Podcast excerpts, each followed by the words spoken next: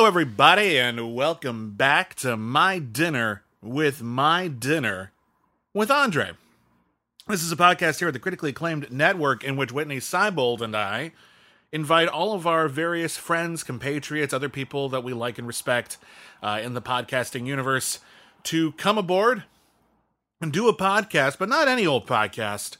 We want them to watch Louis Malle's classic film, My Dinner with Andre, starring Wallace Shawn and Andre Gregory, as Wallace Shawn and Andre Gregory, eating dinner and having a long conversation.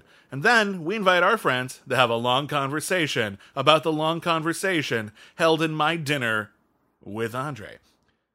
And on this very special episode, we've got two of the funniest movie commentators that I know. We've got Paul Preston and Adam Witt, a.k.a. The Movie Guys.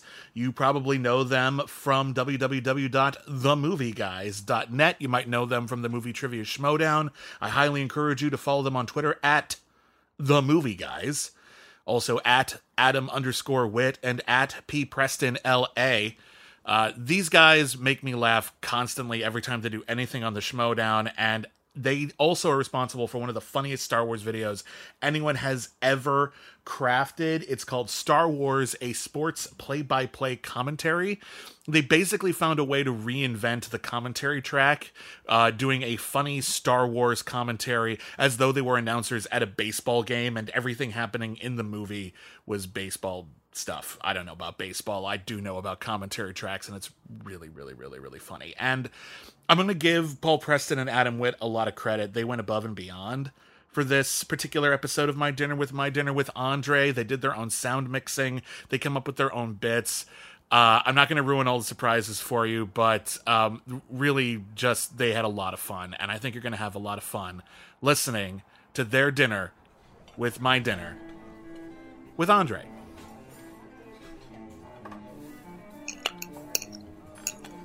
Adam, I'm sure glad you could join me for dinner.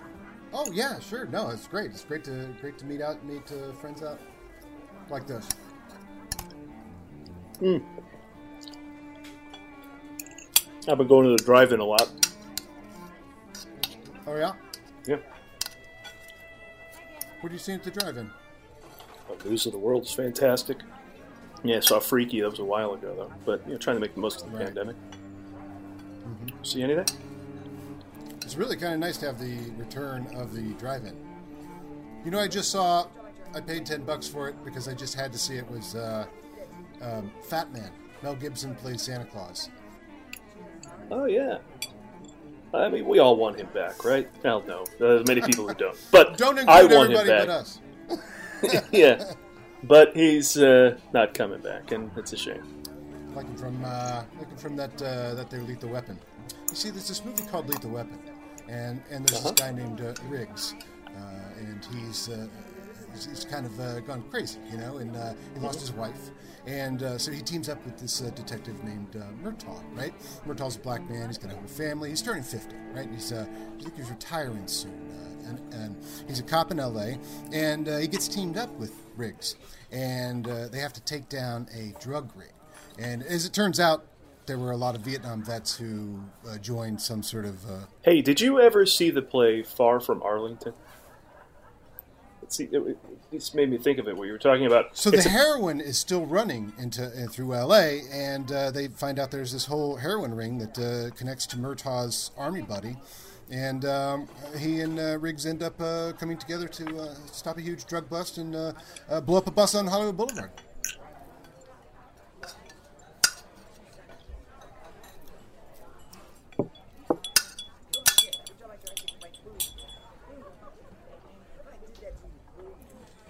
Have you seen My Dinner with Andre? Oh, I have. That's a terrible movie. Really? One of the most respected directors out there, and yet didn't vibe with you, huh? No, I want to like this movie so much. By the time I saw it, Andre Gregory was this crazy preacher from the Mosquito Coast, and Wallace Shawn was the guy from the Princess Bride. But I, so I watched it on VHS many years ago, and then watched it again very recently. The waiter looks like Jack Valenti, not for nothing. That is not for nothing. when they started talking about improv, I just got this weird flash. I felt like I was watching... it reminded me of Dave Pasquese. I felt like at the beginning when they were doing all the improv stuff, you know, which I relate to and you relate to, like, talking about improv is this... it sounds like such a very strange thing when he describes it. When he describes basically improv exercises past the sound of motion, right? Those are all like I.O. exercises that he was doing in the woods. It's improv Olympic exercises. And I related when he was talking about Polish theater directors. There was one I worked with many times called Ludomir Kowalski, descendant of the Western Slavic tribe, and always against changing his name. You know, there are many people in the industry who thought if he changed his name he might have had a stronger career, but he was rebelling against the establishment and things like that, and rebelling against something in every one of the productions of his I appeared in. He was always against the establishment. In fact, he directed Hello, Dolly and dramatically changed the storyline from an older matchmaker's wacky musical experience to a wild meditation on Salvador Dali. And the best part of that production is the set was magnificent, but if you stood back and looked at it just right, it was a dog.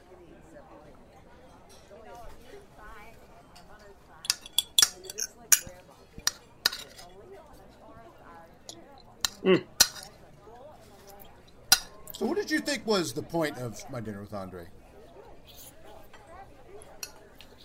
Because I look at it as this sort of tight wire act where they're like, can we make a movie that's just a conversation? But what a conversation to have. I mean, is it great because there's like no conflict except for the fact that you're like, I bet Wallace Shawn's annoyed by it. How much Andre Gregory's taking over the conversation. Maybe I filled that in myself. Well, it does play out like a sketch where eventually Wallace Shawn's monologue about liking the little things, including reading Charlton Heston's biography, is like the punchline. It's basically shut the hell up. But somehow he continues to somehow want to be fascinated by Andre sitting across from him pontificating about everything in the world. Yeah. He, I mean, I think this movie succeeds in that I like Wallace Shawn so much, I'm willing to believe that he's interested in this story, and that keeps me in the movie. I'm like, if Wallace Shawn seems to be interested in this movie, I'll give it a couple more minutes. Is he a Wallace Shawn 36 years old, or is he just an everybody in 1981 36-year-old? Yes, he says he's 36 years old. Now that I'm 36 years old, and he's always looked like Wallace Shawn. You don't get more Wallace Shawn than Wallace Shawn. Wallace Shawn is the most Wallace Shawn anyone could ever be. And that was definitely a 1981 Subway. I expected Swan and the Warriors to get in there and beat the hell out of Wallace Shawn. You know, when he goes on that rant at the end, there are about 3 or 4 lines that you could. He got in such a tone where I could hear him go, so I can clearly not choose the cup in front of you. if you could drop that in several times in that whole thing. That voice. Why do you think that is? I mean, why is that? I mean, is it just because people are lazy? Oh, the guy over there at the next table kind of sounds like him. I mean, are we just like yeah, he does. Bored, boy, the one guy's really dominating the conversation, isn't he? Okay, that you felt that too because I was. Yeah, just one shot. I heard people talking next to us, but I kind of just heard like a low murmur that would kind of warble and it was never stopping. Yeah, yeah. I'm like, is there what's happening in this place? It's like, is there a rat under the table or something? But it turns out there was just this guy yammering at the next table. Yeah, yeah. And then I forget about it. It turns into white noise, and then like 5 minutes later, I'm like, he's still talking, right? Like the other guy. Who sounds like Wallace Shawn? Yeah, he barely said anything. I mean, he seems interested, and you know, but the one guy's really dominating the conversation, don't you think? Just a few days ago, I met this man who I greatly admire. What's going on about acting schools? And I can tell you the same thing with me. I have stories, you know.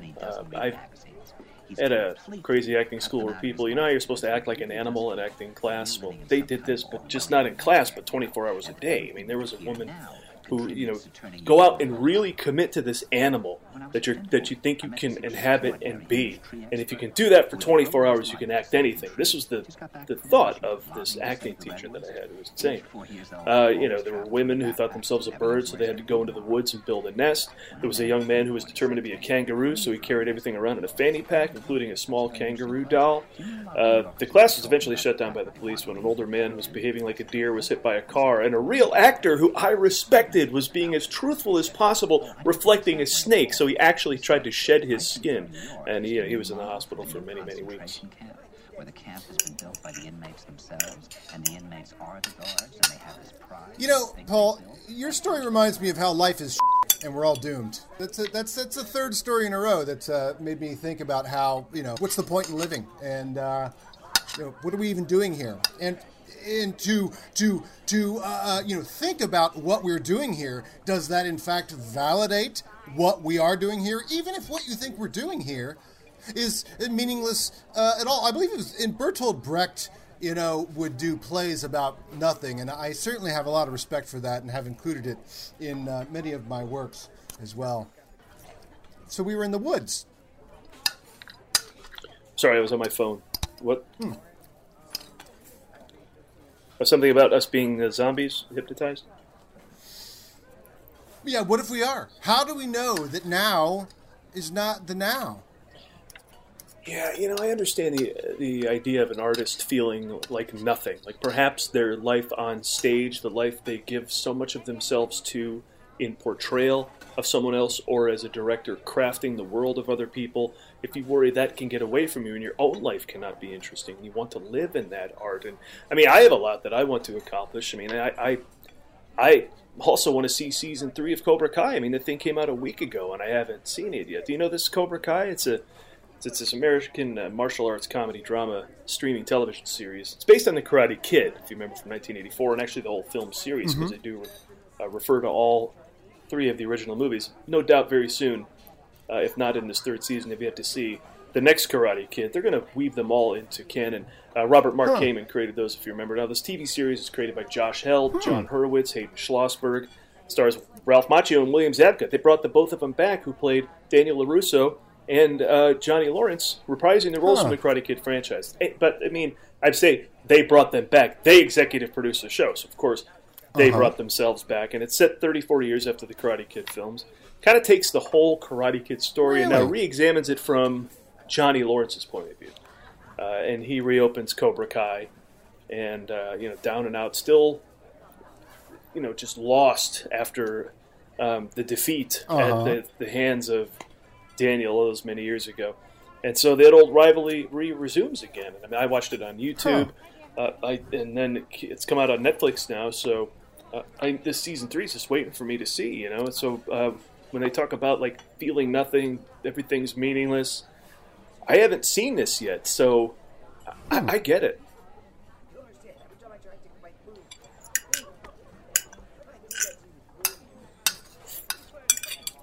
But what is the Karate Kid?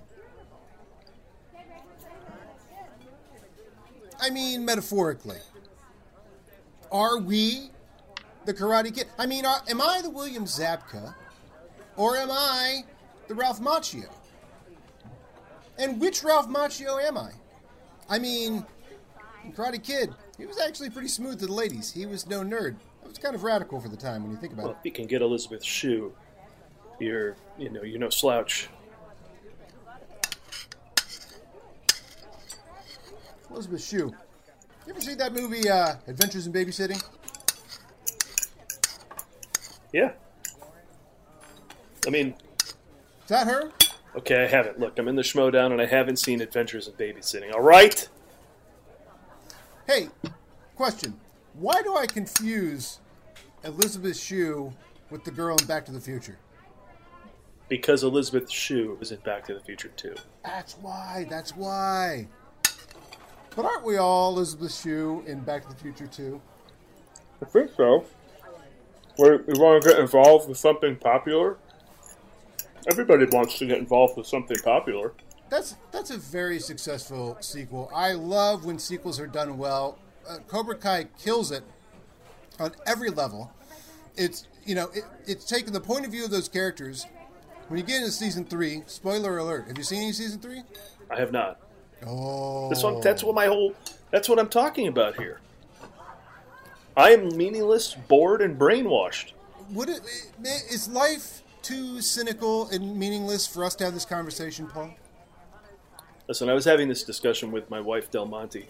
Oh, yes? The other day, and we agree with that. We are robots. walking around brain dead. If you really watch out, you're really in touch with the other person. Well, that really is something to strive for. The guy just won't stop talking. Yes. I know, right? You're just dominating the conversation, and it's like, what? You know, why invite your friend out? You and I are having a back and forth here, but this, what's going on over here? It's just, it's really crazy. Get a psychiatrist, buddy. You know what I mean? Are you hearing some of the stuff that he's talking about? Right? We have to start putting couches in this restaurant? Ooh. We're ghosts. We're phantoms. Who are we? That's the face to confront the fact that you're completely alone, and to accept that you're alone is to accept death. I mean, because somehow I'm always obsessed with like where an idea came from. Why make a movie, right? Sometimes a movie will have a concept or a premise, and I feel it's like worthwhile to hold on to. So the premise of this one is like it's a tightrope act, right? It's like, whoa, can you sustain a movie with two people having a conversation? It's an experiment, right? It's an experimental film. It is. It is. And it's these two guys having conversations and then scripting them and heightening them. Right. You know, Andre Gregory's clearly playing, like, just... Andre Gregory. Well, but heightened Andre Gregory. I don't think he's that, you know, much of a pontificating... Yeah, but definitely making fun of the fact that he does. Or, what was real comedy was how they would segue into, you know, the... You know, the Zen philosopher, whatever, you know. Yeah. They might have made that stuff up, and I wouldn't even know. Have you read Martin Buber's book on Hasidim? That's a line in the movie. And that's you might as well call this movie, Have You Read Martin Buber's Book on Hasidim, the movie? That's just a classic. Well, look, we're at the 40th anniversary this year of the movie. Yeah. Of spending an hour and 51 minutes with Andre and Wallace. So if you had to rename the movie, you know, a special 40th anniversary edition, that works perfectly fine. I'm all for it. There are so many random things that come up that are mentioned in this movie. At any moment in this movie, they can bring up Hitler's Architect. Just suddenly we're talking about Hitler's Architect. So I ask you, Hitler's Architect, is that a better name for a metal band or an improv troupe? Ooh. I say metal band.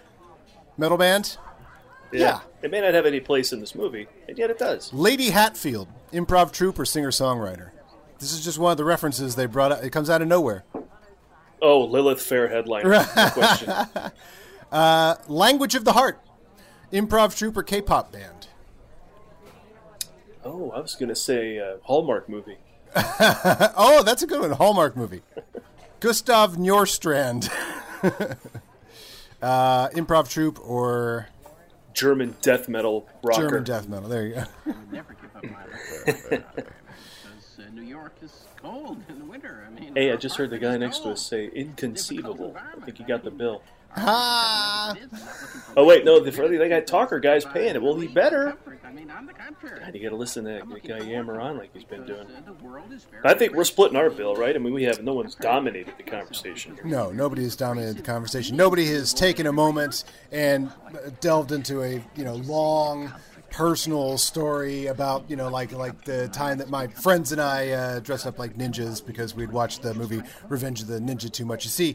Ninjas were a very big thing in the early 80s, and in fact, there was a ninja magazine. Ninjas, if you don't know, are these thieves from ancient Japan, and they had all these ancient weapons, cool weapons, like they had throwing stars, all these things that could be disguised because they were all basically farmers, and then at night they would sneak into the mansion. So anyway, Menachem Golan and Ludwig Globus. I believe it was Menachem Golan who said that ninjas will be the end of us. Do you think, Paul, ninjas will be the end of us?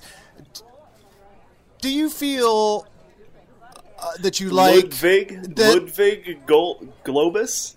And Ludwig Globus, yes. Do you feel that... in this show, Far From Arlington, it's about a man who kidnaps women, murders them slowly, grinds their bodies into a smooth paste, and spreads them on toast every Sunday at church fellowship. Enter the Ninja sounds like the porn title, but it's not.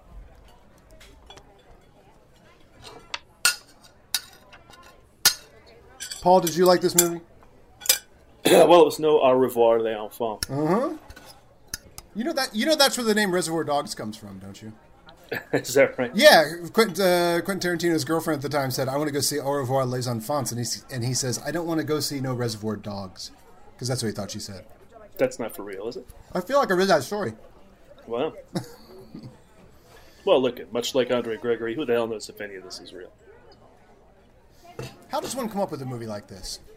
Why is My Dinner with Andre? Did you know it's filmed on a set? Yeah, abandoned hotel. Read that on the IMDb fact page. Yeah. That means they brought in extras to just... I mean, how many meals did they eat listening to Andre Gregory pontificate? Absolutely. There's just people in the background the whole time. Although I didn't catch that they were disappearing as the movie went on. I thought that was interesting. You should weigh them at the beginning of the shoot and after, when they just sit there eating meals over and over, because I think it took, 3 or 4 days to shoot or something like that. It takes real guts to write a movie where you eat the whole time, because that's what I'm told is the worst scenes you can shoot is eating, because you have to do it all day for all the takes and all the coverage. What did you notice of the style? He left himself a limited space to make too many choices. He just zoomed in here and there, and he zoomed out here and there. I did pick up that it was disconcerting when it had been on an extra close-up for a long time. There's one monologue Andre Gregory does where it's just like, it just like, you're seeing lips, and he's just such a close-up. And then I think when Wallace Shawn blows up at him, the shut-up speech, I think that's in a disconcerting close-up where there's no coverage. It's just there for a long, long time. So he gives them their moments. I mean, this is an acting exercise, right? Or is it a writing exercise? What kind of exercise is this? And did they get full credit? I think it's a writing exercise, and they probably got stronger from the exercise, exercise is supposed to do. Much more dangerous than one thinks. And it's not just a question of individual survival. God, I just looked around. The next to last people here. And somebody who's it's wonder why the only ones still here. Those, of course, I think the bald guys had it with the other guy. Just a few days ago, I met this man whom I greatly admire, a Swedish physicist. Thank you, waiter. And he told me that he no longer watches television. He doesn't read newspapers. Thank you. And he doesn't read I've got to get back and get writing. Cut them out of his life because he I'm really working on, another play. Kind of I figure I got time until plays happen again to a robot. Finish it up and write. Probably a number of different versions of it. It's a golden age of feeling bad about not finishing your play, really, this last year has been. And no pretentious movie is complete without Eric Satie's, gymnasium or whatever it is. So I felt a lot of this movie was pretty relevant with today's times. There's a whole bleak attitude about it. Already talking about how the 60s were the last era of man, and now it's 40 years later. What are we now? Yes. Oh, and just how obsessed with our image we are to, ignore and just put out this image. I mean, really, there's like an Instagram rant in the middle of this movie. I'm like, I wrote my notes. I'm like, Andre Gregory hates Instagram. I think they even paint a picture as bleak as people climbing the Senate wall to invade the Capitol. Or maybe that's just on my mind. Thank you for coming out to the restaurant. I'm sorry these guys next to us were kind of... It's a little annoying, but still, I wanted to talk about My Dinner with Andre with somebody, and what better place than this restaurant? Yeah, and I appreciate you splitting the bill. I mean, that means a lot. It goes a long way in the pandemic. Really even shouldn't be eating indoors, to be honest. It's probably unsafe. And if you think when there's a pandemic going on, this guy prattling on like he does, he's just spewing COVID all over the place, especially on the little bald guy. Yeah, really, it's a kind of a super spreader event going on over there. At least you and I have had a little give and take and a little break, but I think over there it's just spewing. It's like they say the COVID spreads greater with a choir because of the constant exhalation. I mean, Andre Gregory is not really helping us out here. I know we shouldn't be inside, so let's get the hell out of here. Absolutely. I'm going to go home and tell my wife Del Monte all about My Dinner with Adam.